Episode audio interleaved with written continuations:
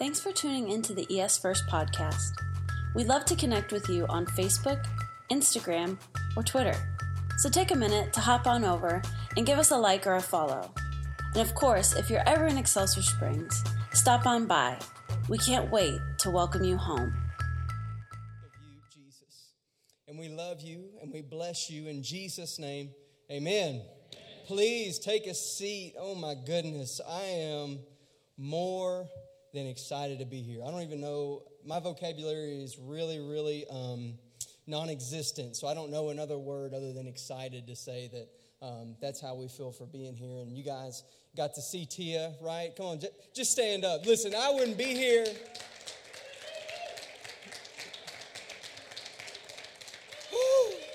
Lord, if I didn't come to do anything, I came to tell you that if you were somebody like me, you can get somebody like her. Amen. God is on the move. Amen, amen, amen. There's a miracle in the house. I let her borrow my jumper and everything. Isn't that nice? She wears it just a little bit better than I do, believe it or not. Man, I'm so thankful to be here. Thankful for your for, for your church, for you guys that have came out on short-term missions. I always look forward to having you out and um, just getting to know your leaders and your pastors a little bit better. Man, you you can tell the health of the church by the health of the pastor because um, your church has whatever you preach, and and I'm gonna tell you they're a reflection of the way in which you live. And so, getting to see uh, and getting just to hang out with Josh and and Brandon and, and just getting to know these guys, man, I'm so thankful to be here to know that I'm in a healthy house. Yeah you're, you're, you're in a good spot. You're in a good place.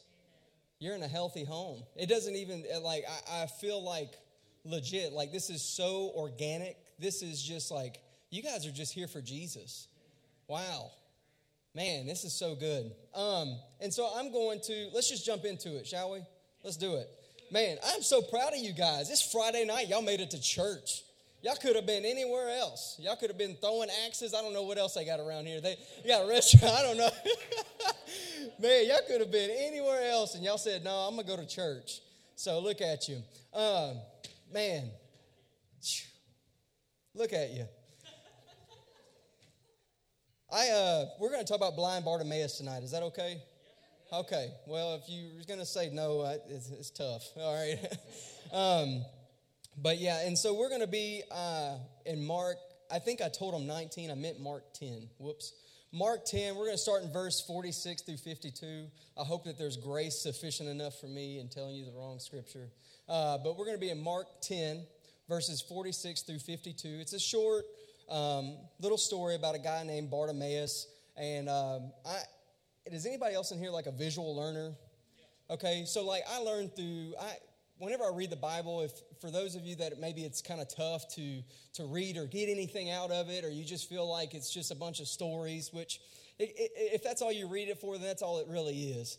But when you begin to get to know the author, all of a sudden these words come to life, and I, and I can attest to this because I'm the last person that should be here. And I don't say that out of like some false humility, like, oh, you know, I'm undeserved. No, like seriously, like I should not be here right now. Like, like whenever I was growing up, um, I had really uh, a lot of issues with reading and comprehension. Almost failed multiple grades. They made they separated me out of class. I had to read line for line with this little tool. I don't know if you guys any of you guys struggle with this. Okay. You can just say yes and make me feel better. All of you had that stuff right? And, and, and I, and I had to go line for line for line for line. And, and i could read fine. I just couldn't comprehend nothing. I read a whole paragraph and they were like, "Well, who's the main character?" And I'm like, "There, I, I, I don't even know what I read. And, and, and, I would get so nervous whenever we would do presentations in class, so much so to where I would go and I'd make my nose bleed. So I'd go home um, because I, I just didn't want to. But then all of a sudden, whenever I was about 18, 17 or 18 years old, out in the middle of nowhere in Louisiana, in this small single or double wide trailer, I encountered this man named Jesus. And, and he flipped my world right side up. Anybody else in here like that? Come on. And then two weeks later, I started preaching and I started reading and interpreting a living word and I started beginning to speak. And I, have gotten really cool opportunities. I'm telling you, I don't know why he does it, other and I'm not any more special than anybody else in this room. I just say yes. That's it. like, there ain't not, hey, I, if you think there's something special about me, come to get to know me. You'll be so disappointed. You're like, man, I thought this guy was like this. And no, man, I'm just, I'm just a dude. I'm just a dude that says yes. And sometimes it's got a question mark on the end. Anybody can relate? Lord asks you to do something, you're like, okay. Your stomach hurts. Um, but I say all that to say this that if God does something in your life, it's not because of me, or it may be a little bit of Tia, but it's definitely not because of me, but it's because God has your number tonight. And I, and, I, and I believe that he came here, and I, and I know that he's got some, some things he wants to say and some things he wants to do. And I, I and I just urge you to, I, I didn't come here to entertain you. And I mean, we're going to have some fun, amen.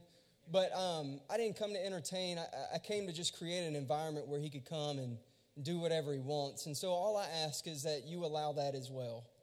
Yeah? Um, because it doesn't start and end with me. It starts, it, it starts maybe here. It started in worship, and it, but it, it's actually going to, for you, it's going to start in your own heart. And, and, and so I, I, hope that we get there tonight. Amen? Amen? All right, so let's read. We're going to read, and then we're going to just I'm going to just pick some stuff apart. Is that cool? All right. So we're in Mark 10. We're going to start in verse 46. You guys there? Say yes. All right. When Jesus and his disciples had passed through Jericho, now I'm reading out of the Passion Translation, okay? So if you're like, I don't like the Passion, okay, look, look just forgive me, all right? This is just what I'll be reading, all right? All right. When Jesus and his disciples had passed through Jericho, a large crowd joined them. Upon leaving the village, they met a blind beggar sitting on the side of the road named Timaeus, the son of Timaeus, which is where we get Bartimaeus. When he had heard that Jesus from Nazareth was passing by, he began to shout, Jesus, of David, have mercy on me now in my affliction and heal me. Those in, the crowd, those in the crowd were indignant and scolded him for making such uh, so much of a disturbance. But he kept shouting with all of his might, Son of David, have mercy on me now and heal me.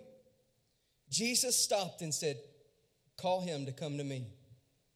So they went to the blind man and said, Have courage, get up, Jesus is calling for you. So he threw off his beggar's cloak, jumped up, and made his way to Jesus. Jesus said to him, What do you want me to do for you? The man replied, My master, please let me see again. Jesus responded, Your faith heals you. Go in peace with your sight restored. All at once, the man's eyes opened and he could see again. And he began to at once follow Jesus, walking down the road with him. So, so when we talk about Bartimaeus, Bartimaeus, uh, you know, you heard me say uh, Tamai and the son of Tamai. So Bartimaeus just literally means the son of Tamai. But whenever I started to see the, the, the name Tamai means highly prized. And aren't you glad that sometimes you can feel like a blind beggar, but actually your name, which you had nothing to do with, can still mean that you're highly prized? That I can be sitting here with nothing else to offer. How many of you got to pick your own name? when you were born? Nobody, nobody gave me a say. Nobody was like, hey, you want to be called Taylor? And I was like, yeah. Like, no, that, that didn't happen. yeah. So I sounded like as a baby. I was just like full on comprehending and everything. But like nobody asked me what I wanted my name to be. They just gave it to me, and that was what I was stuck with. And so Tamai didn't have a choice but to be highly prized because that's what he was called even whenever he was blind and a beggar and sitting on the side of the road and couldn't see nothing. So, even if you feel like that right now, I just want you to know that you're still highly prized. If you feel like you've got nothing to offer, you feel like you're sitting there in dirty rags, and you feel like you've looked around and everybody else is getting all these blessings, and yet you're sitting there with nothing else to honor or, nothing else to offer, I want you to know that Jesus sees you and He says, Hey, before you had anything to even give me, I still call you highly prized. Before you ever even gave your life to me, I called you son way before you called me father. I called you daughter way before you called me father. I thought that you had something to offer way before you ever even had an ounce of confidence in yourself. And so Jesus is walking through Jericho, and, and Bartimaeus is sitting there. And you know what I find interesting, and, and I'm going to get into some points in a bit, but I just want to like paint a picture for you, okay? Because this is how I learn, so this is just how I can communicate. And so I, I so Jesus is coming through Jericho, and there and, and, and there's Bartimaeus sitting there, and um, I've got like I hope the hotel doesn't mind, but I stole a blanket. And um, like I said, I, you know, just don't tell nobody, okay? I'm to put that there. And I, and I stole this blanket. My wife's like, oh, I get to sleep with that. Because she, like, usually sleeps, like, with this really soft blanket. and then I told her she couldn't bring it. And um, I was like, babe, we, you can't be bringing a blankie everywhere. And, and, and, so, you know, y'all just pray for her because she's got it tough uh, the next couple days. And, and, and so I just want you to, I just want you to get a visual. So Bartimaeus, uh, he's sitting. I don't know how Bartimaeus would sit, but I'm just going to sit like this because that's just how I feel comfortable. I know, right? I feel like I'm in a Sears picture. like, um, but Bartimaeus is sitting there, and Jesus begins to walk through, and and and he's and he hears it because he hears the murmurs of the crowd, right? And they're saying, oh, "Hey, you know Jesus of Nazareth's coming through." And what's crazy is Bartimaeus never saw a miracle, but he only heard about it, and so his expectation got up. Eh, which means somebody was doing their job. That means somebody was evangelizing the works of Jesus. And so Bartimaeus never saw a miracle, but believed that he was the Messiah. And so Bartimaeus begins to sit there and he begins to hear that Jesus is coming. He can't see him, but he can hear the crowds. And then he's like, man, like, this is my chance. And like, he's walking by. I, I won't be able to ever see Jesus, but he's walking by and so maybe this is my chance. Maybe this is my chance. And so he begins to yell, Son of David, have mercy on me. Heal me. Sorry, I don't want. I don't want to. I, I just want you to be able to see because this man couldn't even see the miracles that was taking place. But then he believes in his heart so much so to where he's willing to make a disturbance. And we're going to get into a couple of the things that he did because he became desperate, a disturbance, and then he became a disciple.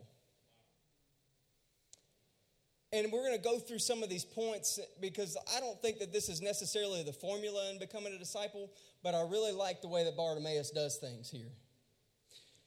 And so he, he, he doesn't shout just anything. He says, Hey, son of David, have mercy on me.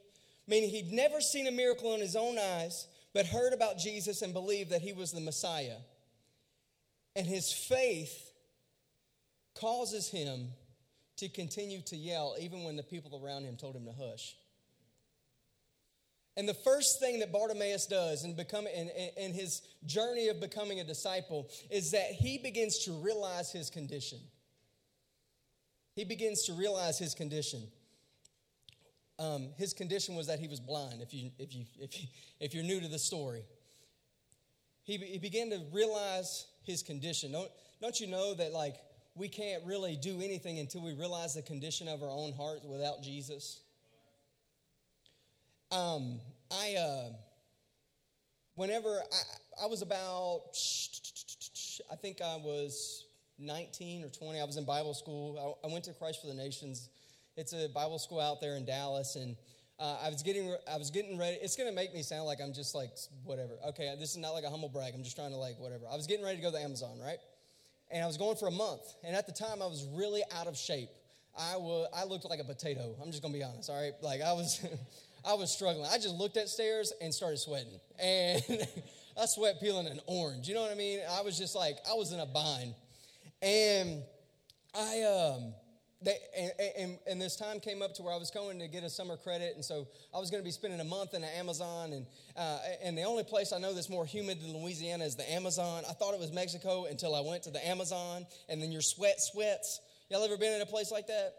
And so I get to the Am, and they started telling us what we were going to be doing, and we're going to be in the jungle. Like this ain't like we're going to jump church to church, and everything's going to have air conditioning. No, no, no, no, no, no, no. We were in the jungle. Like I ate piranha. Like we slept in the ju- like we were in the jungle. you know what I'm saying?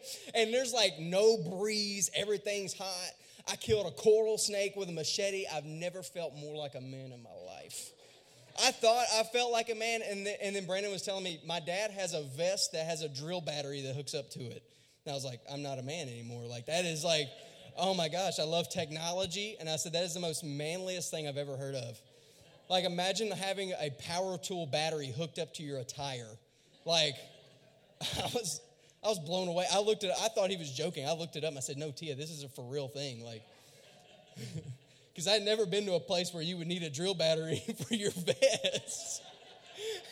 I don't even think I've been to a place cold enough to where I would need a vest. I go from Louisiana to Texas to California to the Amazon and Mexico. Like we went to Utah a while back, and I was like, "Oh my God! Like this is cold, y'all. Y'all are tripping." Out. And I, so I texted him a couple of nights ago. Sorry, this had nothing to do with what I want to tell you guys. I'm just, but um, I texted him. I saw it was going to be like 25, 26 degrees. I said, "How do y'all? How do you? What? How do y'all be? How do y'all live out there? What do y'all do? Like." I said, y'all just got your own mobile fire pit? Like, I don't know, y'all just walk around with fire? I don't know.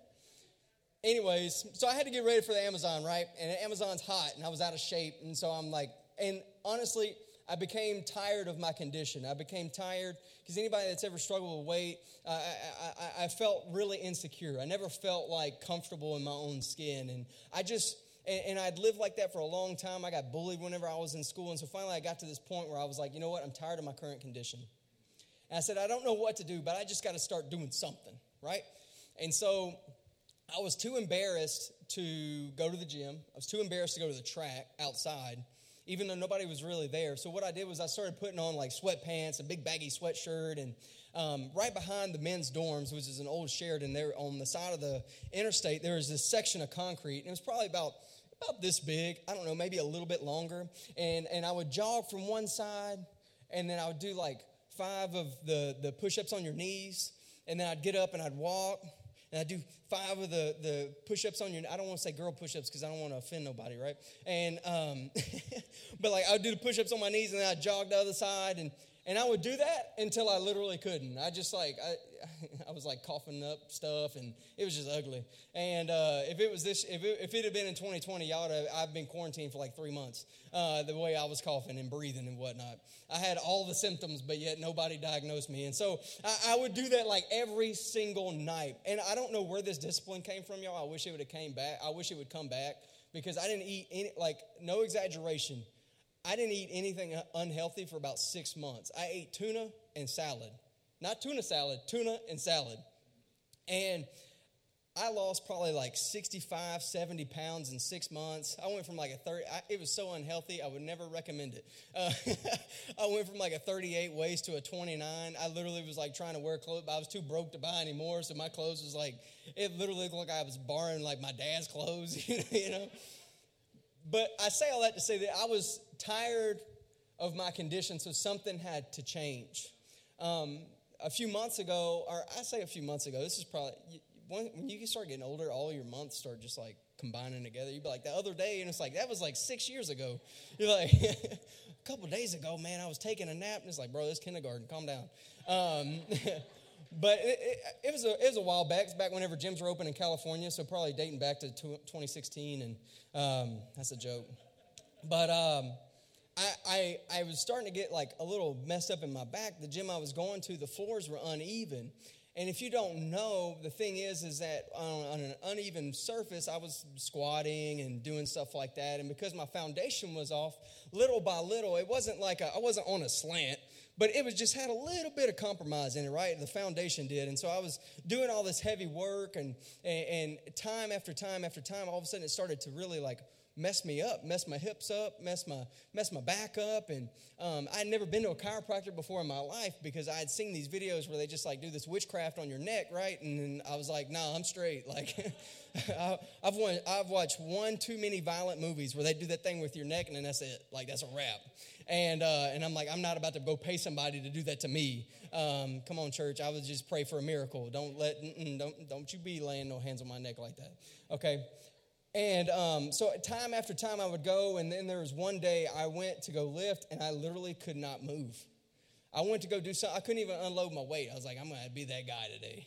And like I just like walked out, like like I felt like that the woman in the temple where I was just like, oh, I look like Quasimodo. I was just like, you know what I mean? And uh, and it was a Saturday, and I was like, yeah, I gotta go to the chiropractor. like I was struggling and, and, and, so I went and he, he took an x-ray of me and adjusted me and now I love it. I like, I'm like, I'm all about some chiropractor. Amen. and uh, especially because I get that Dream Center discount. Come on, ain't God good? And um, and, and uh, literally, y'all, it costs us like ten dollars a visit. That is Jesus. Come on. And but the thing was is that I had to get to a place to where my pain, my condition, drove me to do something that I had been scared to do for a long, long, long time. And I had to really get into a place, even whenever I was, eh, whenever I decided I, had, I needed to lose some weight, right? I had to get to a place to where I hated my condition more than I liked the comfort of where I was. And so Bartimaeus says, You know what? I'm tired of not seeing. I'm tired of being blind. And I've already heard that this man is going and he's healing the sick. And he's, I heard what he did for Lazarus. I heard that he prayed and he said, Y'all, I don't really even care. This ain't for me. This ain't for me, God. This is so that they can hear that I'm about to pray. And then he has to call out Lazarus by name because if he'd have just said, Rise, all the dead folks would have just came up out the ground. And if that man can do that, all I, all, I just can't see. And he goes, I'm not going to miss this. I'm not going to miss this. And what we have to see is that the path that sin brings us down, and, and, and I know a majority of you guys are saved. You're at church on a Friday night. Let's, who, we, who we joking? But there's things in our life that are compromised, like that gym floor I was in. And it's the foundation of everything that we've built our lives on. And we thought that it was okay to, to have a little bit here, a little bit there. Can I tell another story? Okay. Uh, I, I love stories. It helps me. This is how I learn, guys. So if you don't learn by stories, maybe you should have went somewhere else on Friday night. I don't know what to say. Um, you know, next time we'll have Tia come, and she'll just you'll just come up and you'll just start to cry. Yeah, it's fine. Um, so I, I, used to we used to have metal shop where I was from. Okay, so I, I was born and raised in Louisiana, and I went to a really small school. We were just talking about this today. I had like 28 people in my class, and we had a metal shop, right? And um, so I used to I, I, used to really enjoy welding, and I was like halfway decent at it. I wasn't like a professional or nothing, but I really like to do it. And um, so the first day of shop came, and we had to get a shop partner, right? And so I remember I had this guy in my, and there's this guy in my class, and I was a sophomore in high school, and there's this guy, and his name was Jack. And Jack had a mustache ever since he was like in fifth grade. And he was running heavy equipment. I'm pretty sure he was dipping tobacco like way before like he was able, like supposed to be. And but he was like, he was like a grown man, like in a little boy's body with a mustache. It was weird. And but Jack had been around and he had done shop for so long, he could build anything, do anything. Like he was like the manliest man. He probably had a vest with a battery attached to it. Um, I think his was maybe DeWalt or something. I don't know. It wasn't a Milwaukee one for sure. Um, but Jack was like the man. Like everybody wanted to have Jack as their shop partner because you knew that your stuff was going to like actually, you know, last. And um, but then there's another guy, and I don't want to say his name, but his name was Britt. And um, and and Britt actually is like a really experienced welder now. He's like gone and done great. But whenever we was in shop, he was just like not that guy. And um and but when you know, and I'm sitting there, and this is before I was even saving. I was like, Lord, please put me with Jack. Please put me with Jack. I got put with Britt. Um, and so we go and we were building um, we were building deer stands because people would pay the school for the supplies, and then we would build a deer stand, and they'd come pick it up. And I remember I told Britt, I said, hey man, you measure and cut, and I'll just melt it together. Because the same person that measures should be the one that cuts it, right? Anybody that knows anything is like that. And if I if I know that, then I know that y'all do, okay? Y'all be wearing some Milwaukee vests up in here. I know y'all know how to build stuff. And and so I just love that. I'm not, I'm going to talk about that all night. And um, so he was like, all right, and actually he kind of had like a higher pitched voice and he talked like this. He's like all right yeah i got it. Because i'm out in the middle of nowhere in louisiana so his accent was thicker than mine. And um, so he goes and he's bringing me these pieces and i'm melting them together and i'm like okay well is this 18 and three quarters? He's like yeah it's about that it's about that it's like every time i asked him like is this piece like exactly because we, it would all it would get all the way down to the eighth and i'm like hey like this needs to be 16 and 3 eighths yeah yeah yeah it's about like that I was like, okay. And like all my job was was to melt it and not melt a hole through it, okay? That's all I'm focused on doing. And so we begin to melt this thing together and we begin to put it up and it's laying down and it's time to, to stand it up and see where we're at. And we go and we begin to stand it up, and I'm telling you, I wouldn't put my worst enemy in this deer stand this thing was like, whoom, whoom, whoom. It like I, I even squirrels was like, nah, dog, I'm good. like I'm not jumping on that thing. But the thing was, was it, it wasn't that it, it wasn't that like we made any huge cuts that were just way off. It's not like we had one piece that should have been 16 and we made it 14 and it was an eighth. It was putting the blade on the wrong side. It was not following the line exactly the way that we should have. And it was these tiny, tiny compromises here and there. And we thought it was okay here and we thought it was okay there. And it was close enough here. And we just about got it there. But then whenever we put it up, it had no integrity. And it wasn't able to do the job that it was supposed to do because of all the small compromises. And so I know that a majority of you guys are saved. We're not uh, like, and, and, and, and if you need that, listen, that's here for you. And your best life is ahead of you. Okay, it is not behind you. It is, it is, a, it is right ahead of you if, that, if that's you. But for the most of us, it's paying attention to these small things. And it's not that God is just like unpleased with you, but He's saying, I have something better for you because I'm getting ready to stand you up and I don't want you to fall. I'm getting ready to show you off, but yet I want you to be able to, to have the integrity to stand the work that I want to do through you. But if we're not paying attention to these small things, these small details, if we don't get sick of our current condition of compromise, we're going to miss it. We're going to miss it. And I don't know about you, but like, if I'm getting stood up, I want to be firm. I want to be sturdy. I want to be able to do what God has called me to do, right? And so you've got to get tired. You got to realize your condition, realizing that sin always leads to death. Apostle Paul says in 1 Timothy 1:15 that he was the chief of sinners. This is Apostle Paul now. Now listen, he had like an amazing conversion, all this kind of stuff, wrote like the majority of the New Testament we know that the, the Apostle Paul was like just, um, he was like, if the Apostle Paul would have had the technology, he would have wore a Milwaukee battery powered vest. He was just like, he was like just a dude. He was just a man's man. He was that dude. He hit you with the truth, but then hit you with grace. He, he was just a beast. And we know that like all these things that we hear about holiness, all the hey, be holy as God is holy, like all these commandments, like all, the, all these things that he said, like, but then he goes, I'm the chief of sinners. And I don't think it's because Paul had like some kind of log of everybody else's sin, right? He didn't have like an inventory of like, oh, well, you know, Josh, hmm, hmm, hmm, well, and, and, and like had this log of everything that he had done. He was so he, he was so mindful of his own condition that he couldn't fathom somebody else being in the same plane as him because he realized, like, man, I've got all this stuff. I'm a chief of sinners. I know that without Jesus, I am nothing. That he is the he is the vine, and I'm just a branch. And listen, if I'm not connected with him, I am nothing. And so if I'm going to get rid of these compromises, it's not going to be because of my own works and my own my own disciplines, but it's going to become of me abiding and it's going to become me getting tired of my own condition and realizing that everything in which I could ever produce is going to lead to death. Anything that I could use to feed my flesh is going to lead to death. Every place of compromise is not going to be easy for me. It's actually going to be harder for me down the road. That's what you think. You cut corners because you think it's going to be easy, but it's actually going to be harder it's going to be harder for you. It's going to be, you, you think it's easy cutting corners now, but then you're going to have to explain to your kid what you did. Because even if you don't explain it, it's going to show.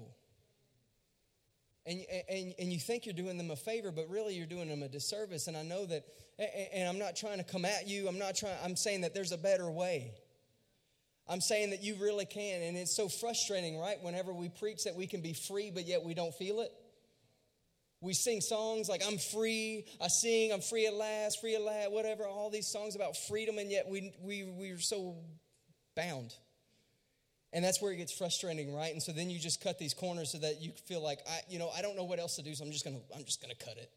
Like I'm just done, dude. I'm so tired of trying to hold up this standard that I don't think is possible. And then you know what? Without Jesus, without abiding, it's not possible. You are not enough. But with Him, and you're everywhere in which you're weak, his strength is made perfect. This is why you're made for him. He's grafted you in.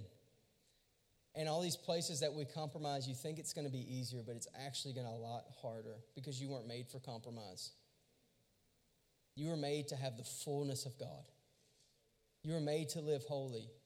Like, isn't that crazy? Like me and my wife, we were talking because we've got some pretty life, pretty big life decisions that we're making here lately, and you know, like so many of us, we worry about if we're going to just like if, if we're going to miss God, right? How many of you fear like missing God? You, you're making these bigger decisions or even smaller ones. You're like, man, I just don't want to miss God. Like I'm so. When you realize that you're actually created to walk with Him, and that actually walking with Him is easier than walking in your flesh, and I say that not because like it, you know we just don't sin or nothing like that, but whenever I'm abiding in Him, and what that means is like I've just got a discipline of being with Him. I actually, it says that the righteous man's footsteps are ordered by the Lord. That means He's already got them ordered. That means all I got to do is just say, "Take me," and it's and it's that easy. It's just saying, "Hey, Lord, I'm not going to be able to do this, but eh, I know I can with You. So can You help me?" Because in my own self, I realize my own condition that if I try to do this all by myself, all I'll ever be is a blind beggar. I will sit here and I'll be lame, and, and, and, and, I'll, and all I'll do is I'll beg other people to come and bring me change. I'll go conference to conference. I'll go service to service, just hoping that somebody brings me something that'll last me just a little bit longer. You'll come and you'll think, man, if so and so lays hands on me, I'll get free man, if so and so comes, or if this person does worship, or whatever the case may be, man, what a sad life to live. I love you, but Jesus has paid such a high price for you not to have to live that way. You don't have to be blind and a beggar, you're highly prized. And so Jesus is walking through Jericho and he sees him, and Bartimaeus could have been written off for a number of reasons, and we see that because the crowds start to tell him to shut up. Hey, like, you need to calm down. But being blind in that day was could have been a number of things. It could have been a curse of his family's sin, or you know, because of that, that alone, I feel like the people around him probably didn't feel like Bartimaeus was worthy of Jesus of getting any kind of FaceTime with Jesus. They're like, dude, like, well, your daddy shouldn't have messed up. That's why you are the way that you are. And so, like, why don't you just calm down because Jesus is not going to be trying to spend time with you. He was disqualified in the culture from his encounter with Jesus, and all these people were trying to shut him up. And, and I want to say this we all have things that could disqualify us, right? Like, I shared a, a few of my small ones, but maybe we begin to look at those things that Others say that disqualify us as our reason for our encounter. Maybe if Bartimaeus was never blind, he would have never had his encounter. Man, what good is it to have your sight but then not see? What good is it to gain the world and yet you lose your soul? And so many of us are so bitter over these little things that we feel like disqualify us. But man, if we just brought it to Jesus, maybe this is the whole reason why it's there. I'm not saying God made Bartimaeus blind, but I'm going to tell you, he used his blindness for him to become a disciple. I'm not saying that God gave you this or God gave you that or whatever the case may be, but I don't care how it got there, but if it leads me to him, I'll take it all day long. Right? But if you don't realize your condition, you'll never be desperate. You'll never be desperate if you don't realize your condition. And that's what Bartimaeus became. He became desperate. I told you about um, I told you about my chiropractor story, right? Had to become I had to get to a place to where I had no other option. I had to I had to change. I had to or, or even my weight loss. I got to a place where I'm like, I'm not going to be able to function unless something shifts in my life. It's not enough to know our condition because all of us know already what our condition is. We may not realize the severity of it. We may not realize what it's costing us, but we know what our condition is. If I went around and said, hey, man, why don't you go ahead and tell me your secret sin? I, I, I was, I was getting ready to expose him. Like, we all know what our condition is. We all know where our compromise is. We all know where we're falling short. Because even whenever I begin to talk about it, you get like clenched up. And that's okay. Like, I'm so glad I'm so glad that you realize it. But it's not enough to know our condition, but a willingness to stir what has been our normal through repentance. So Bartimaeus, he has he he he begins to repent, and we're going to get into what that looks like. But repentance is the change of direction. I know you guys know this. This is for me, okay? This isn't for you. I know that you guys are Bible scholars and you've been taught this and all that kind of good stuff. This is for me to be able to make a good point, all right? So, repentance is different than forgiveness. Sometimes we mix the two and they're not the same. I can ask for forgiveness and never repent, but I can't repent and not ask for forgiveness. So, forgiveness is hey, I stepped on I stepped on your, your J's, okay? I got them dirty. Don't do it. And I can say, I'm sorry. Hey, my bad. Forgive me. But I still don't watch where I walk. I haven't changed anything as far as my awareness, and I keep stepping on your shoes. And that's something small, right? We all know somebody that says they're sorry, but yet they keep doing the same thing. You're like, well, you ain't sorry. You're not really asking for forgiveness. What we're saying is, is like, I know that you're asking for forgiveness, but you're not actually repenting. And so repentance is the changing of a direction. It's the changing of the way that you think. I see it like this, okay? I know that I'm around some country folks. Y'all got vests with batteries. I'm telling you, I'm going to be talking about that all night long. Y'all ever dug a ditch or a trench? So whenever you dig a ditch, it's you, a, a ditch, okay? I got to be real careful with that word. All right? I know we're trying to stay sanctified in here. I know it. Yeah, there it is. And but it's there so that water can run through, right? So let's say I, I dig this ditch, um, like two foot, right? It's a two foot like culvert, and, and this is for the water to come through, and maybe this water has been coming through for four years. So now my two foot is actually probably gone to four because of the erosion of the water keep rushing in.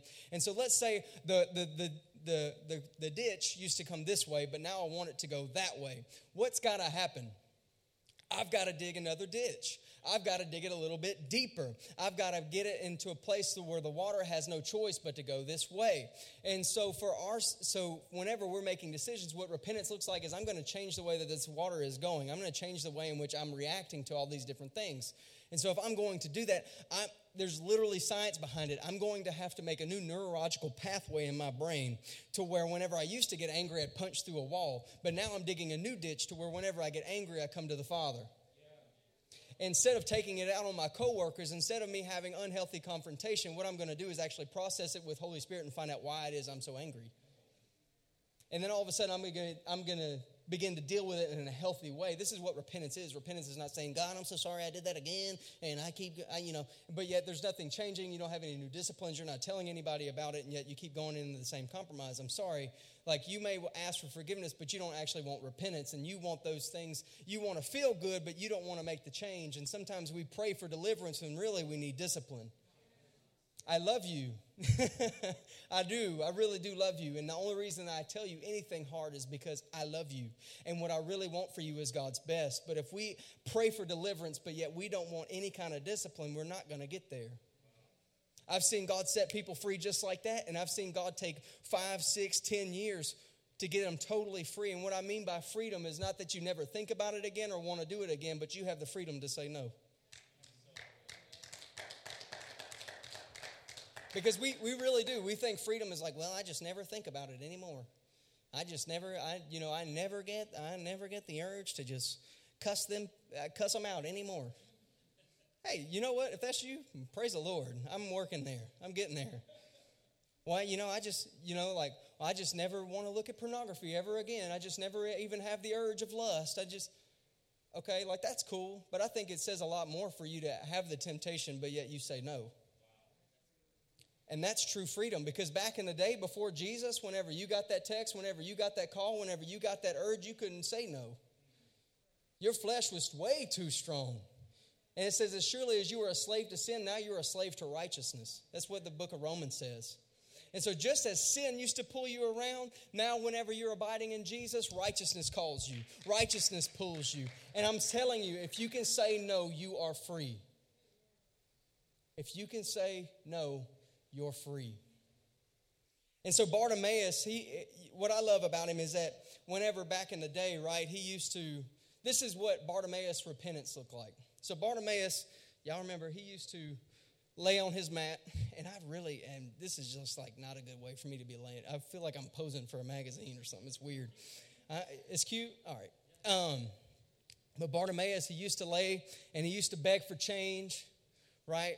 I, I don't know what it looks like here, but you know, in, in, in LA, there's like an, it's just like the homelessness crisis is just out of this world.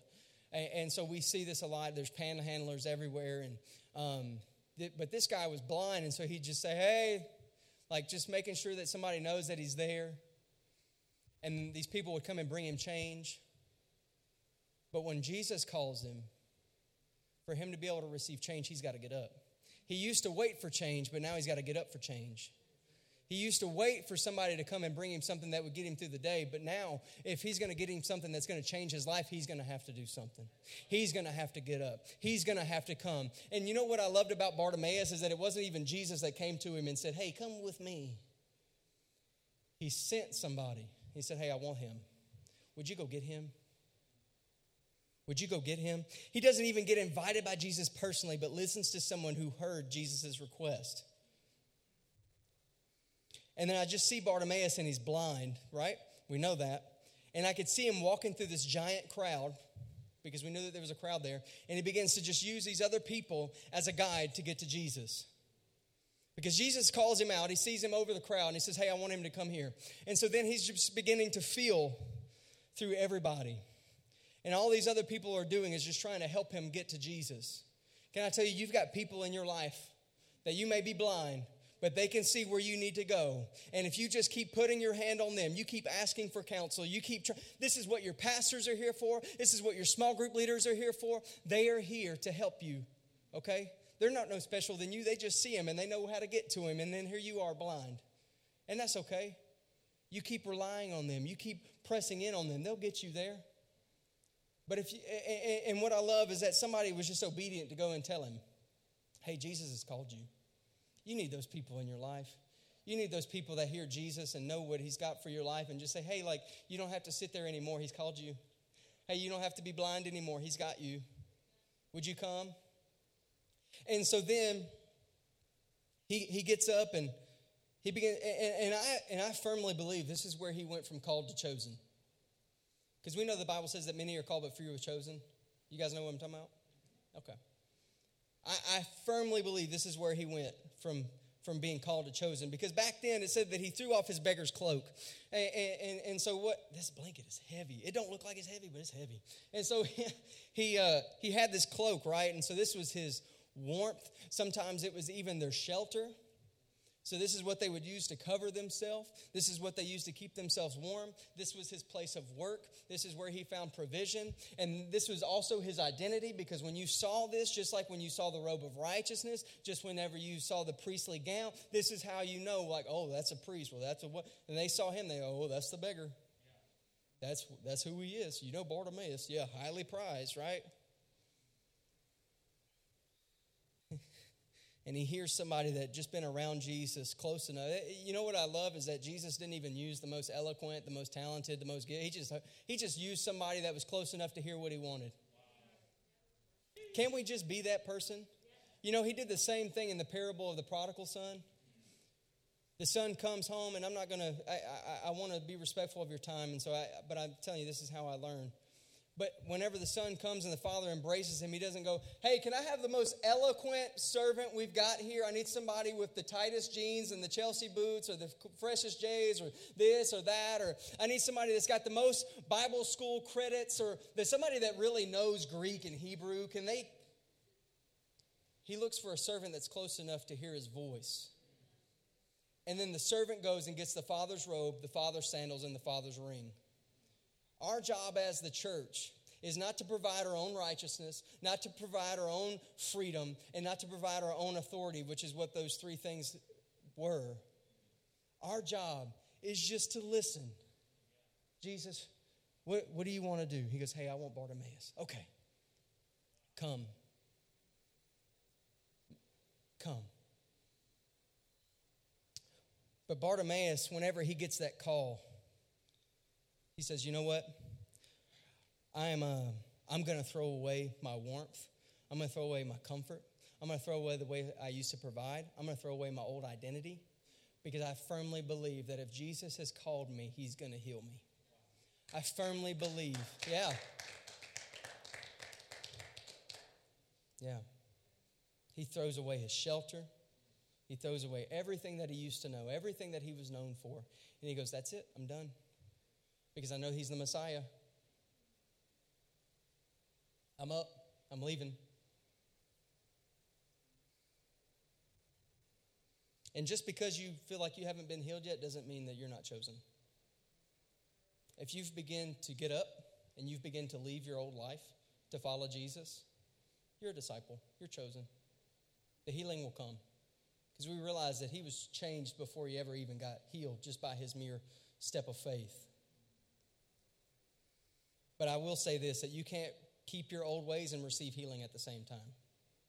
You, keep, you can't keep playing with toxic relationships and expect to have a healthy marriage. You can't flirt with the, with the receptionist and think that your wife is just going to be so happy that you're home. You can't keep eating junk food and then expect to have a six pack. It just doesn't work that way. I've tried so hard, it just doesn't work. Y'all, donuts are not good for you. I just found this out, and here I am. Isn't it funny that we look for all these things that are all counterfeits and yet we think that it's going to bring health? You know what I mean? Like, we just, we expect that we're going to keep, because, like, what if Bartimaeus would have kept his stuff with him? You imagine the insult to Jesus? Like, hey, listen, I'm going to bring this stuff with me just in case this doesn't work out. Like, how many of us walk with Jesus but yet have a plan B? You know what I mean? Like, hey, Lord, I'm going to walk with you, but if this don't work out, Cheryl's waiting. I believe, I don't know who Cheryl is, but That's your toxic relationship. Dude, no joke. I preached this at a church a while back, and I started talking about uh, toxic relationships, and I talked about a guy named Chad. Um, I don't know who Chad is. Chad just sounded like an unhealthy dude. I'm sorry. If there's somebody in here named Chad, you know, bless you. I love you. Amen. Um, but I started to describe this guy. I started to describe Chad, and I said he's wearing affliction t shirts, right? He's got ripped up jeans, and like his shirt's really tight, but his pants are really baggy. You know, you know the type I'm talking about. And he's got like blonde tips. American Fighter t shirts as well. He just looked like he just went through Buckle on a shopping spree. You know what I mean? If that's anybody in here, I promise you, don't please don't be offended. Please come back to church. I won't be here next week. All right. But I started and like, bro, the, the first the front row, front row, there was like three or four of the pastors, and they just start crying, laughing. And I'm like, man, like, I'm really hitting. you know what I mean? Like, man, I'm just funny this morning. Come to find out, Chad was a real dude. It was a real time. I was like working in the gift of words of knowledge and didn't even know it. I described Chad to a T, and the and the late and like it was just wild. So, uh, but I was I was my premise was this: is that we can't. How many of you know somebody? Because I know it's nobody in this room, right? We're all righteous, we're all holy. We don't be messing around with no stuff like that. Okay, we just we just here for fun. Okay, it's Friday night party right now. But I know that you know somebody that you just be praying for. You don't be gossiping about. You know what I'm saying? I know but you know somebody that's got a relationship that's not healthy, and they'd be like, and, and one week they'd be like, you know what, Chad is just the greatest. He bought me, he bought me a new pair of shoes, and, and Chad took me out to the Outback Steakhouse, and man, he's just the greatest. And then the next week they get back with their girlfriends and they're like, man, Chad is just the worst. I caught him and he was texting Cheryl and, and not Cheryl. Cheryl's bad. I'm telling y'all, y'all stay away from Cheryl. Is there a Cheryl in here? I hope not. Cheryl and Chad are safe names in here, okay? But um and, and, and, yet and they tell their girlfriends and they're like, man, Chad is just bad news. I hate Chad. Chad's the worst. And then they and then the next week they're like back with Chad. Even though they say, I'll never be with Chad again. I'll never be with Chad again. And then all of a sudden the next week it's like Facebook comes up in a relationship and it's like, wait, what? Huh? Didn't y'all just break up like a breath ago? Like, what is going on? But it's like whenever they get lonely, they turn to that. Can I tell you that whenever all everything hits the fan, whenever all hell breaks loose, the things that you turn to are really your idols. Like this is when we get when we get pressed, we begin to really see what our idols are. When you get lonely, when you get depressed, the thing that you turn to, that's the things that's actually Lord over your life. When you get crushed in your finances and yet you start to look at other places and how to okay, look, like that's that's your idol. Whenever you get lonely and yet you start searching up stuff you shouldn't be searching, that's your idol. Whenever um, you begin to have all this stuff happen and yet you start calling your best friend before you even ask Jesus anything about it, we got an idol. You, you remember Bill Engvall? Y'all remember him? Here's your sign. Be like, here's your idol. You know what I mean? Man, I'm bored. I'm lonely. I'm gonna I'm gonna turn to Instagram. I'm gonna turn to Facebook. There's your idol. But Bartimaeus, he says, you know what? I really do believe that this Jesus guy is who he says he is. So I'm going to throw this stuff off and I'm beginning to walk with him. He said, I don't, I don't have a plan B. I don't, I don't want a plan B. I don't want a plan B, man.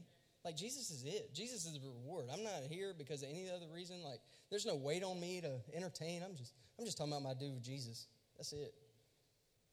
And like, I don't have a plan B. I'm just going to follow this man until that's until I go to be with him in person. Amen.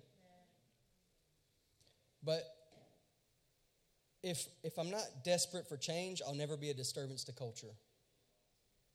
And that's what we see. And, and that was the, the kind of the next step, I guess you could say, of Bartimaeus. And, and even though the two kind of happened at the same time, um, him, him actually realizing his condition and becoming desperate is what triggered the disturbance.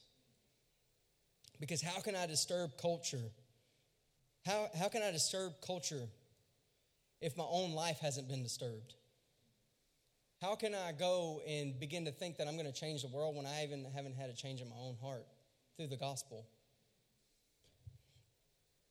Um, y'all ever been y'all ever been eating with somebody? You go to place your order, and I, Tia sometimes maybe will be like this, but I've seen other people that are worse. Okay, she's like the sweetest person on the planet. Y'all, y'all think y'all sweet? No, you're not. You, you bitter compared to Tia. Okay, um, if y'all think I'm great, you ain't met nothing yet. Okay, and so, but like y'all ever been eating with somebody and you go to make an order and then your order gets there and it's wrong, and then like I'm the type I'm not gonna say nothing. Like I'm, I'm a fatty. Like, I'm just to eat it. I don't care if it's like something totally off the menu. I could order a cheeseburger and they come out with a piece of pizza. I'm like, all right, well, I guess it's pizza today. Like, it's all good. Like, I'm not really tripping. Or like, if I if I ask for cheese and they don't give me cheese, I'm not to be like, uh, excuse me, sir, um, you didn't give me no queso in here? Like, what you doing? Like, I'm not that type. But you ever been with somebody that stood up for you, that caused a scene because your order was wrong? and so much so where you'd be like, calm down. It's not that big a deal. Like, it's just cheese. Like, so what? The salad's not. The salad's kind of warm. I wanted it cold. It's all good. Like, calm down. Oh no, we gonna get the order right. They start like all of a sudden, like your wife just starts breaking out and being ghetto, and you're like, you're from Utah. Calm down. All of a sudden, her nails grew, and she's just like, like calm down. I remember one time we were at Tender Greens. Y'all, I don't know if y'all got Tender Greens here. I, it's just, I don't even know how to describe it. It's just good food. We'll just say it like that. But it's kind of, it's like bougie, but not bougie. It's like, like Olive Garden, and then it's like maybe like a step two, and then Tender Greens. And like they have like fresh steak and good chicken and stuff like that. And I remember one time we went. You remember this? And that dude caused a scene. Oh my goodness, I was so embarrassed for him. And he was like by himself too. Like, who are you? Like, why are you being this way? You're all, this is why you eating by yourself. Um, that's what I wanted. Y'all ever had like little flesh points come out like that? Um, just me. All right, cool. Uh, glad I've got. I'm the one with the microphone. Um, all y'all self righteous. I'm just kidding. Um, but we were sitting there and like we had gotten our food and. I, I think all of our stuff was pretty good. Like it was, we had mashed potatoes and steak. We was eating good. Amen. And then this dude sitting by himself, and I felt so bad for the waiter. Y'all ever had a situation like that where the waiter comes and like the dude's just getting abused, or the person at the store who's got nothing to do with the mistake that was made is just getting all the wrath for it? Um, at, well, the waiter comes and he's like, "My potato, I forget what it was. My potatoes were cold," and and da da da da, and he sends it back once. He brings it back out, got a whole new fresh plate, still not good enough. Sends it back, and it's just causing this scene. And I was just like, oh, like I was disgusted that he was like causing this big of a scene and being that big of a disturbance. And and like as much as it was embarrassing then, the guy said the guy the reason that he caused such a disturbance is because he knew what he really wanted.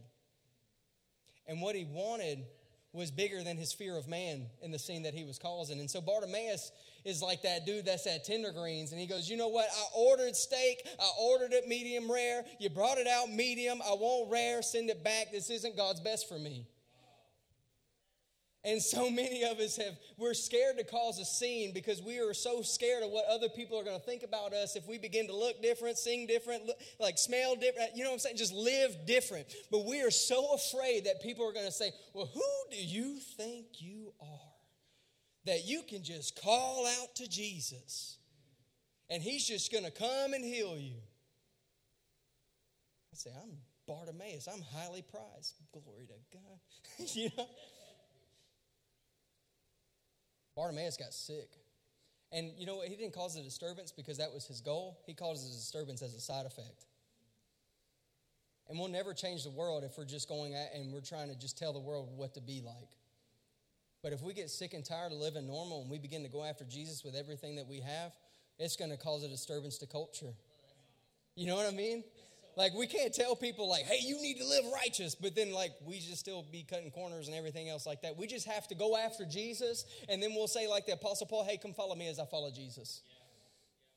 Why do you have so much peace? Why do you have so much joy? Don't, why, don't you see everything that's going? 2020 was like one of my worst, but my best years. Anybody else like that? And I didn't come here to preach on 2020, but I'm saying it's all about perspective. I'm saying that it's all about like let's just link up with Jesus and people will begin to ask you why you are the way that you are. Well, why why why do you look different? Why are you like this? I ain't never I've never came up to somebody and be like, "Hey, you need to change. You need to look like Je-. that's not me." But I have had people like, "Hey, like how are you dealing with this?" So, at the beginning of I, am going to share another story and then I promise you I'm I'm going to I'm not even going to tell you I'm closing soon. I'm just having fun with you guys. Is that okay? All right. I'm not going to lie to you. We in church. Don't catch me outside, though. No. But um, the beginning of January of this year, or January of last year, um, me and Tia, we both lost a grandparent, which is tough. Um, but but that we kind of saw it coming. Um, my my grandma was like a promise to me from God because I had prayed like almost two years before that she passed, and she was on her deathbed then. And Holy Spirit told me to stay in Los Angeles, and you know that the last time I see my grandmother, she wouldn't be on tubes and stuff like that. And it's just a really cool story. I'd love to, I'd love to share the whole thing, but I, don't want to, I don't want to take up too much of your time.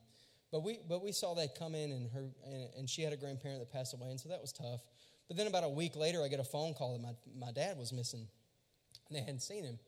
And it, you guys don't know my story really, but I, I wasn't, um, my dad was kind of in and out of prison my whole life. And um, he was in jail and out of jail, and then he kind of went back in. And, but he had just gotten out right before my grandmother had passed. And um, so we were just getting reunited. He actually came out to LA and saw what we were doing. And, um, you know, he went from before I moved out to LA, he's like, Why are you to go to LA? Like, oh my God. They, because whenever I got the job, for Adopt a Block, which is leading outreach, is below minimum wage, part time job across the country. I had no money, I had no vehicle, I had no nothing, right? And so I tell him, like, yeah, I'm going to go to LA and not make any money. like, he was like, what are you doing, dude?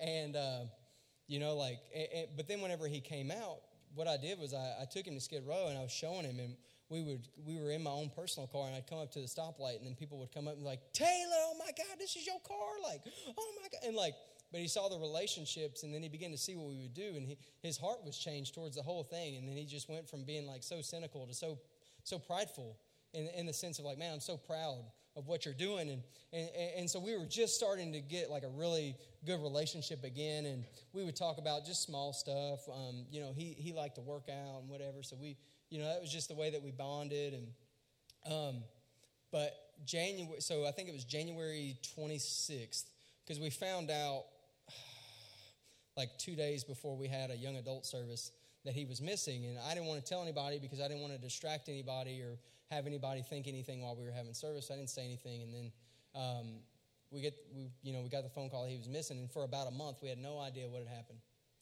And, and I forget why I'm telling you this story, but I feel like I need to. And, but we went a whole month without knowing about whatever had happened. Like we heard multiple stories that he had ran off with somebody or Um, we, we heard one time in February that there was some biker gang after him and they were coming after us too. And I'm like, man, they're to be so disappointed. Like, they're to get here and realize I ain't got nothing. They, like, this trip for them to come get me is to cost them. Like, you know what I'm saying? Like, man, wouldn't that, wouldn't that suck? Um, but, and, and like, we heard every story underneath the sun. It was like a new theory every week. And, and then we got the call probably late February that he had somebody in his life that had actually took his life. And we're, so we're still like going through all of that. But even with all of these things, and like I'm not telling you I'm the best. I, I, I wept in the morning and prayed, and then I'd wash my face. I'd go to work. I'd cry at lunch, and I'd go to work, and I'd cry at night, and then it was just like repeat, repeat, repeat, repeat. Anybody that's ever lost somebody, you know how grief comes in. It comes in like waves, right? And like you'd be all right, you'd be all right. I'm just chilling. I'm good. I'm good. I'm good. I'm good. I'm good. I'm good. I'm a mess, right? And so, even with dealing with that, like people would watch, and I'm not bragging on me, I'm bragging on Jesus. Please get, please get this. I already told y'all I'm the last person that should be up here. Like, there ain't nothing about me that's like, is if you see anything from me that you like, I promise you it's not me. And I don't say that out of false humility. I say that because I know myself. I realize my condition, right? But eh, he came and he comforted us. And like even in that time, like we were going on outreach and we were seeing people get saved seeing people get healed. People eh, like eh, I'm, y'all charismatic, so I know y'all know what I'm talking about. But God was just reading people's mail. He was just use like He was just using us, and you know, like. But how am I supposed to be a disturbance to culture if my life, even my situations, haven't been disturbed by the gospel? Because like any other person would have turned to drugs, alcohol. Like even myself, my drug, my my my thing that I would turn to would be isolation, right? Go be all by myself. But like, Holy Spirit just wouldn't let that happen. But how am I going to disturb culture if the gospel hasn't disturbed my own heart? And can I tell you that whenever you get desperate, it's always going to disrupt the content folks in your life? Like the people that are so content with just watching Jesus walk by, but like you're like, no, I got a condition. I'm blind, I'm hurting, I'm sick, I'm this, I'm you know what you're dealing with. And, and like just fill in the blank, right? I can't, I know that my time to go ahead and encounter Jesus is running out. This life is short, y'all.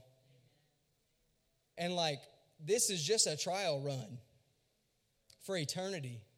And so, like, we've got to begin to think eternally minded and realize that we, our time to go ahead and encounter Jesus and have a relationship with Him is so short.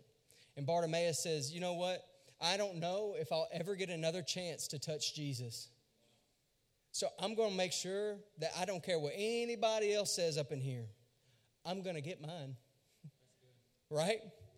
And so, like, we've got to get to a place to where, like, I don't care, I don't care, I don't care, I don't care if it makes you uncomfortable, I'm gonna dance. I don't care if it makes you uncomfortable, I'm gonna pray before I eat dinner at Cracker Barrel. Amen. Come on, somebody. I don't care. I'm gonna look different, I'm gonna talk different, I'm not gonna listen to what you listen to, I'm not gonna watch what you watch, not because I condemn you, but because I'm so desperate for the presence of God, I'm willing for it to cost me my normality. I can't, when you begin to get touched by Jesus, you can't be normal anymore. But there's people that are content with watching him walk by. Listen, get desperate. If those people are still content and those people are not, and you're not disrupting the content, I don't know if you're desperate. I don't know if you really want this man. This is the Messiah. This is the one who, who sets the captives and the prisoners free. This is the one who heals the sick, raises the dead, casts out devils. And this is the gospel that says, hey, you know how, like, I spoke and the earth was created? That same spirit that was in my son? Yeah, yeah, yeah. I'm going to give that to you. And you can walk with that same authority that spoke in the earth. What? What? And yet we're, we're just content with watching him walk. Hey, Jesus. We're content with watching him walk by when he paid for us to get touched. Oh, man. We'll just watch him walk on by. We'll just participate in all the church culture. We'll come up. There's an old song. I don't know if y'all know it. Probably not. It's not like a hit or nothing, but it's Magnify Jesus. That's the first thing that came to my Magnify the Lord. Like, that's what we look like. How cool. Yep. Jesus is Lord. No, but for real, like He is. And we'll just let Him walk when really He wants to call us out and touch us and heal us. But we have to be willing to realize our condition, throw off our old ways, crucify ourselves, and then we begin to come to Him. I want to read something I wrote down. I promise you, I've got like one more point, dude, and then we're going to get out. That, I listen to the Holy Spirit, but sometimes I miss Him. And so if I miss Him on this, y'all don't judge me, okay? I'm just trying to be obedient. Is that okay? All right. I'm just going to read this because I'm just going to read it how I wrote it. For too long, men have let women be the intimate, loving types for Jesus. And men have been known for their labor and their hard work. Like, and this is what I felt like whenever I was praying for even here. Like, men, we get so caught up in just doing things for Jesus. Like, I'm just going to grind for the Lord. And we just start doing work for God, right? And God, I feel like wants you to know that your labor is in vain if you're not known by your love. Don't be known by your work, be known by your love. This is what his this is what his word says that you will know my disciples by the way in which they love. Does it say labor? Sometimes love feels like labor though, don't it? Come on, church, y'all be for real. y'all know that y'all know that person that it feels like labor. If they're in the room, don't look at them. Do not leave intimacy to the women, for he has more for you than projects. You're much more than a laborer, but He's called you to be a co laborer, which means that you're working with someone. You don't have to work for God, you can work with Him. He's not a taskmaster to you, He's a father. Y'all think you got to do all the work, but really you're just the one holding the flashlight. He just wants you there. You're not even really playing a part. You just there. He just like he just likes your company. Like, can we be for real? Like we talking about Jesus. You hear people say, God needs you. And I'm like, man, we are in trouble. oh my God, God needs me? God needs you. Oh man, I hope not. Man, I hope not. If God needs Taylor Wilson, we just ought to just go ahead and quit. Let's just throw up our hands. Don't settle with giving God your hands when He's after your heart. Your hands can build churches, but it's an intimate heart that builds kingdom. You're worthy enough to take, like, this is what I saw. I saw like dirty work boots, and I'm not trying to judge y'all, but I'm, I'm just trying to see in the spirit, right? And so, like I said, I could be wrong, but y'all just forgive me if I am, but I just don't want to. I'm like one of those that's like, well, what if you're wrong? I'm like, well, what if I'm right? And like, this is exactly what you came here for, right? You're worthy enough to take off your dirty clothes and receive new garments. Some of us, we stay in works because that's what we feel comfortable. But when we start to talk about getting intimate with Jesus and getting real with him, we get really uncomfortable and that's just not our that's just not our niche. That's not our habitat. I'll do all this stuff, but then like, oh, you talking about like getting like really intimate with Jesus? I don't know, but is there a Dorothy in here? She'd be like, I don't know, that's kind of Dorothy's thing. I'd be coming up with these golden girl names. I love golden girls. It's not about your knowledge of things, but your knowledge of Him and you're only as effective as you are intimate. But he doesn't become intimate with you to make you effective. Don't you, don't you love a God that doesn't come to love you to change you? Isn't that crazy? Like, so many of us think that God just, like, every time we get with him, he just wants to change us. But can I tell you that his love doesn't have an agenda, it doesn't have a motive? But yet, just being with him, he washes the cup in from the inside out.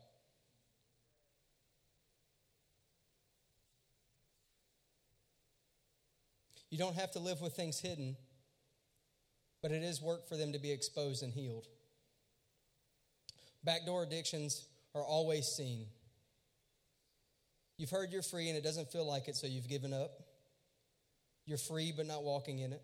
Freedom is yours, but it is a choice to walk in it. Walking in daily, constant repentance is walking in freedom. And being able to say no is freedom. We talked about that. You were once slave, but now you choose what enslaves you. It's simple, but it's not easy. And I say that to come to bring us to like one of the last steps almost.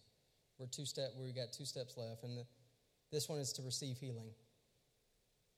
We receive healing like we do salvation by grace through faith. So, for example, if I wanted to give you this water, right? Can I come down? Is that to mess the mic up? Is that cool? All right. So, it, this is how it works it's by grace that I set this water here. I'm like, hey, man, that's your water. It's not mine anymore. You can have it. That's faith. It's by grace that I sat it there, and it's by faith in Him believing that I gave it to Him that He picked it up. This is how we receive anything from the Father. Amen? He didn't work for it. I'm good. I'm almost finished. He didn't work for it. This is how we receive healing. Jesus says this, and, or, the, or Psalm says this in Psalms 23. It says that He makes us lie down in green pastures, and that that's where He restores our soul. He makes us lie down. We can't walk with Him. And listen, we are so busy, caught up doing stuff that He's like, hey, I'm going to just calm down. I'm going to bring you to this field of life. I'm going to set you down, and I'm going to make you get restored and make you get healed. Because you think that it's about the work that you're doing, when really it's about the work that I'm doing in you. And I'm going to show you how faithful I am, but you've just got to lay here for a second. But you ever get silent and get uncomfortable with just your thoughts? We got to get to that place, man. This is where we receive healing. Bartimaeus comes for healing in his eyes, but in that moment receives sozo healing. Because it's through the healing of the body, even though the healing of the body is great and wished for, it's the healing of the soul that produces a disciple. What gain? What good is it for your body to get healed, but let, yet you lose your soul? Like I've seen so many people get healed, but they never give their life to Jesus.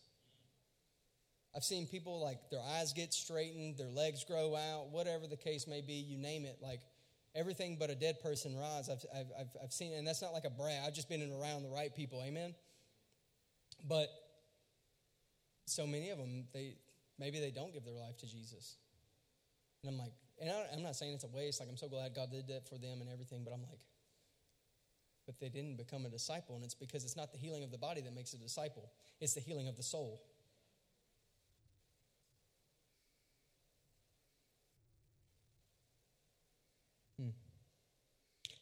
In, my, in, in this translation, he says, Hey, help me to see again. Help me to see again, which means he had sight at one point and then lost it. I don't know if this is true, but I feel like maybe this is somebody in the room that maybe you saw one time. Maybe you saw the life that was going on. Maybe you could all that thing, and then all of a sudden you just feel like you can't see anymore. Maybe you fell out of your word. You fell out of what? I don't want to say fell. You chose to get out of it. You chose another path, and I just want you to know that Jesus says, "I will still restore you, even if you've lost your sight." Like He's not cut out a limit on you. Amen. But What's crazy is that Bartimaeus got saved, restored, healed, rescued, pers- uh, preserved, and made whole in a single moment. Like he came to get his eyes healed and then his soul got healed. Aren't you glad that sometimes Jesus gives us more than what we ask for? We think we really know our need, but then he's like, no, no, no, no. You think you're here for this? I'm going to, what you really here for is this. But he doesn't receive that healing unless he throws off his old life. Amen? Hmm. It's after we receive this that we actually begin to walk with Him. Because hmm. it's hard, it's hard to walk with Jesus if our soul is all battered up. This is where He begins to make us lie down. And, it, and then that's the next step is just walking with Him. And I'm convinced.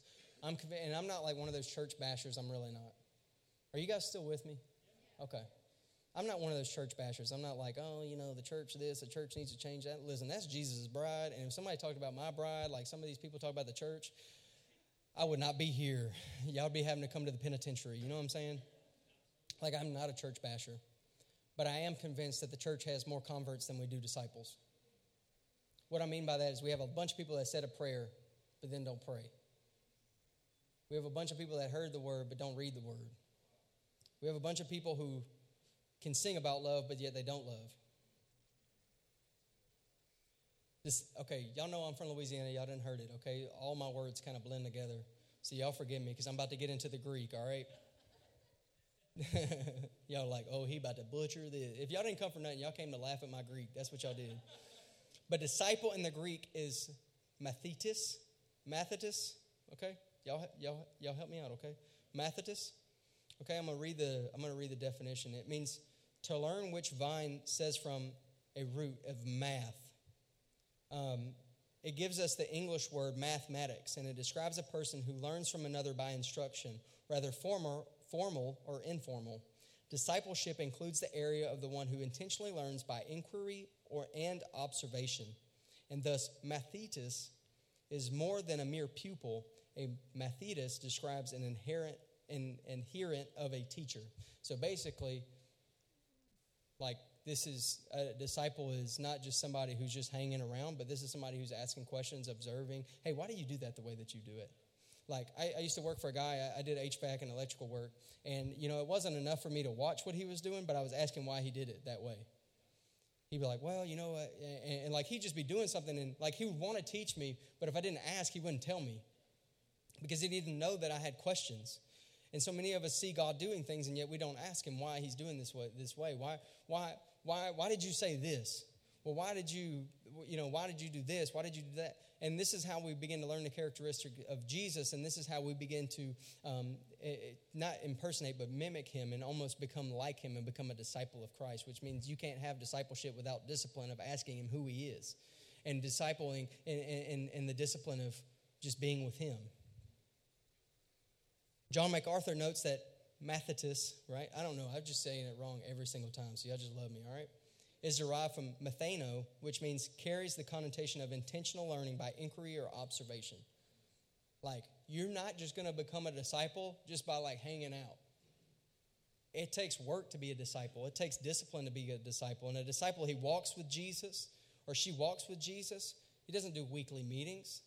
He walks in love. It, he, a disciple is quick to repent. It bear, he, he or she bears the image of Christ. They die daily and are a disturbance to the world. And there's disciples in this room.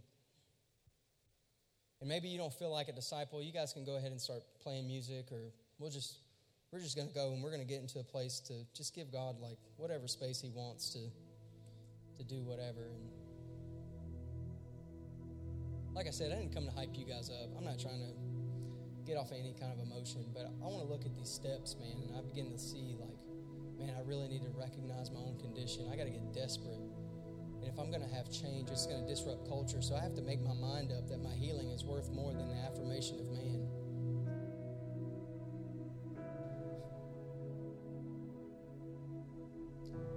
It's not that I'm trying to look different than everybody else, I can't help it.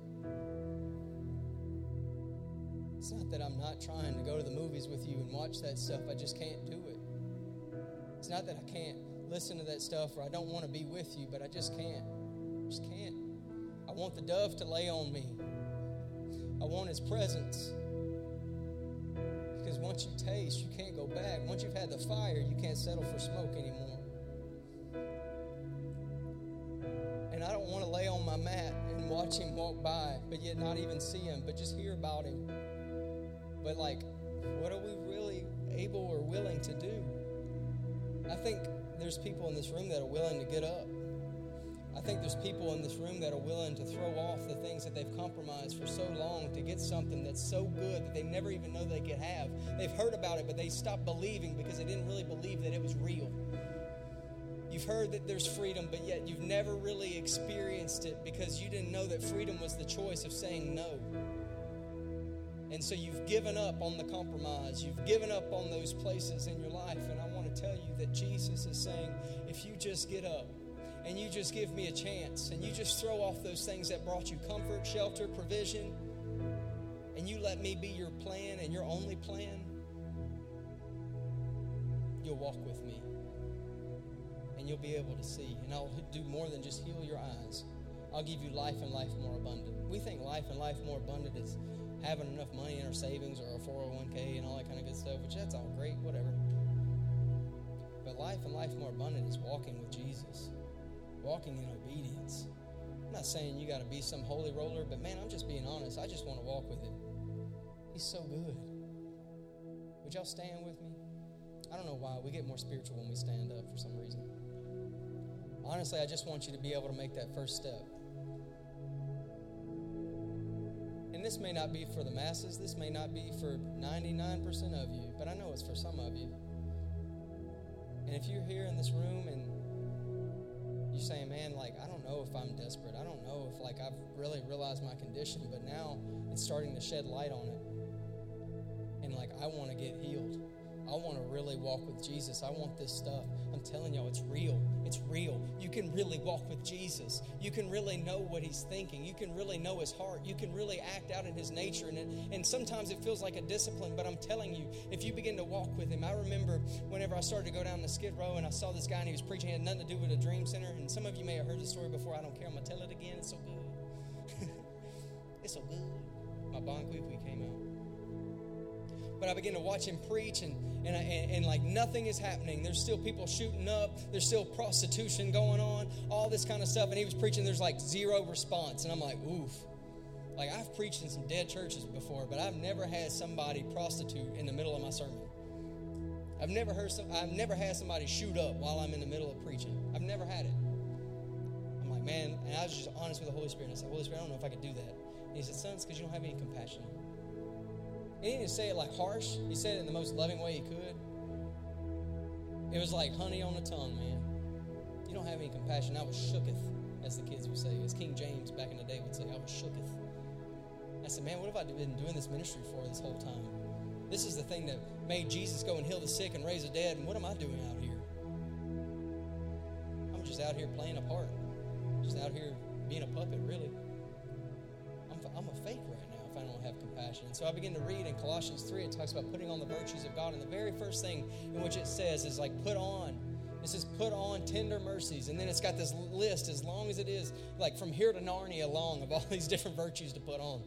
And I begin to look at this stuff because it talks about being patient and being kind. And above all these things, um, put on love, which binds all these things together. And I'm like, Jesus, this don't fit me. Y'all ever put on clothes that don't fit? Like, this is too big can't, I, I can't fulfill this. You ever feel like you can't fulfill what God's asked you to do? It's because you can't. What a great thing. Wouldn't it be so sad if you could do all this thing for Jesus and do it without Him? Oh, man, that uh, would. It's because He didn't call you to do stuff for Him, He called you to do stuff with Him. He's way more about your journey than He is your destination. Some of you are so obsessed about the destination, that's why you're so frustrated. And you'll always be frustrated because it's step by step. It's not, he's not trying to get you to the top of a mountain, he's just trying to be with you. But I remember, and he reminded me back whenever I was younger, I remember my grandma, the same one I was telling you about that passed away, she took me to Ross to buy shoes. I've always been a shoe guy, right? And um, I just remember like getting clothes that were too big for you. Um, and you know, like we say when you get clothes that are too big for you when you're a kid, like you'll grow into them, right? And so I had heard this a good bit. And I remember we go to Ross, and um, y'all, y'all know how Ross, y'all got Ross here, right? Okay, so y'all know like how shoes work. The shoes line up to the suitcases, and then the closer you get to the suitcases, the bigger the shoe gets. Ross had sizes of shoes I didn't know existed. Like some of these shoes, I was like, "Are you sure that's not a boat paddle dressed up with a Nike check?" And like literally, like it looked like a ski. Um, and I picked out these pairs of shoes that were way too big for me, and they were god awful ugly. It was ugly as sin. I'm telling you, it was so nasty looking. They looked like a mixture between like Miss Me jeans and Journey and Claire's and they were like big and silver and high top and and it was for basketball, right? And I couldn't play basketball, I never could, but I like to look like I could, right? And so I, I bring them up to my mama. I'm like, hey, mama, you got to buy me these shoes. And she's, she's like, son, eh, baby, they're too big for you. And, and they really were. Like, my foot was creasing in the middle of the shoe. It was that big. And I was like, but mama, mama, mama, I'm going to grow into them. I'm going to grow into them. And I was, a, I was a really cute kid. Something shifted, but I was a really cute kid. And so I taught, and because mammals are sent from above, because they are heaven sent angels, amen. Every grandparent in here is like, I know, I know. It's a calling. But she bought me these shoes. I'm going to tell you, I, I basketball and I look like I was running around with clown shoes on. I looked ridiculous. But he reminded me of that story. And he said, Son, if you just keep putting these virtues on, if you keep putting on these things in which I, all of my virtues, I promise you, you'll grow into them. And you may feel silly whenever you begin to try to put these things on, but I promise you, if you abide in me as I abide in you and you abide in my word, I'll grow you into these things. And so, right now, it may feel like a discipline, but I promise you, the more that you begin to abide, He's going to grow you into these virtues. And you can really, really, really actually walk with Jesus. You won't look at your pastor and be like, man, I wish I had that. You won't look at somebody on TV and be like, man, I wish I was intimate with the Lord like that. I don't don't know why you talk like that, but but you can really have this stuff. You guys want that?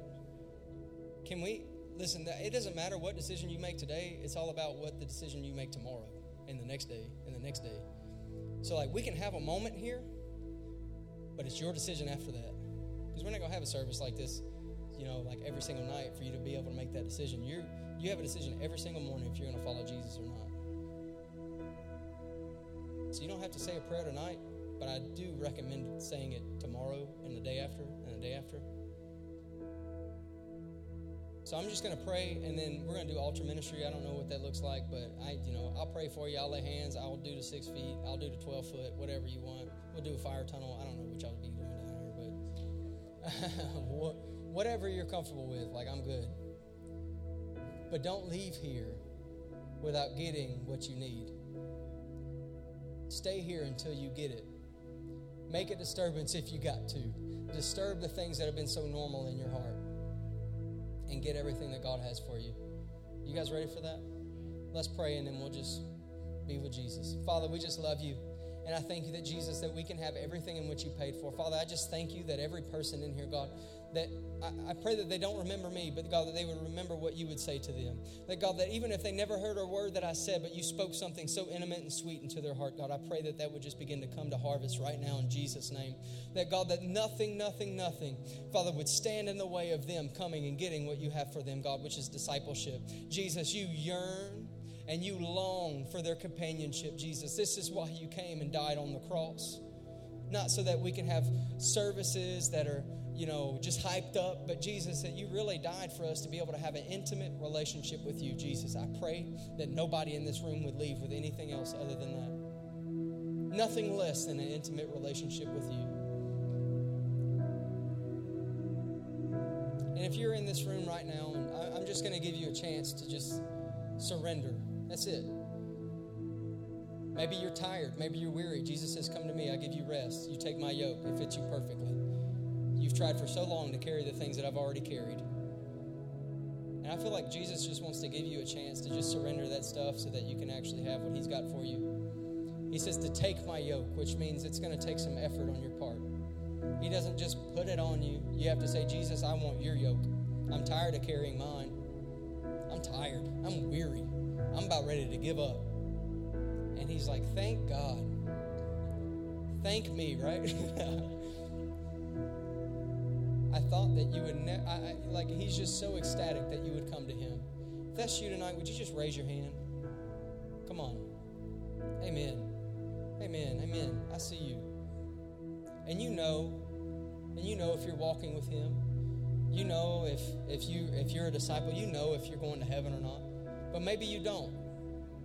And I'm just going to take another survey because I, I want to see what we need to pray for. If that's you and you don't know if you're going to heaven or not, and you're saying, hey, look, this whole, this whole thing with Jesus that you're talking about and the cross and the resurrection and the new life, hey, I want that. If that's you, would you raise your hand for me? Amen. I see you. I see you. I see you. Amazing. Amazing. You're in a good spot, man. You're in a good spot. So, would everybody just right after me, we're going to pray this prayer. And you guys that raise your hands to receive salvation, you know who you are. And I, and I really challenge you to get connected. You can just come up here towards the end. We're going to, because I want to make sure that you don't just say a prayer, but you, you, you get discipled. Amen. So, just everybody, I don't want to single anybody out. But if you would, just pray this after me. Say, Jesus, I'm a sinner in need of a Savior. I want you. I need you. Would you come? Would you wash me? Make me clean? Make me yours? I repent. I want your ways, not mine. In Jesus' name.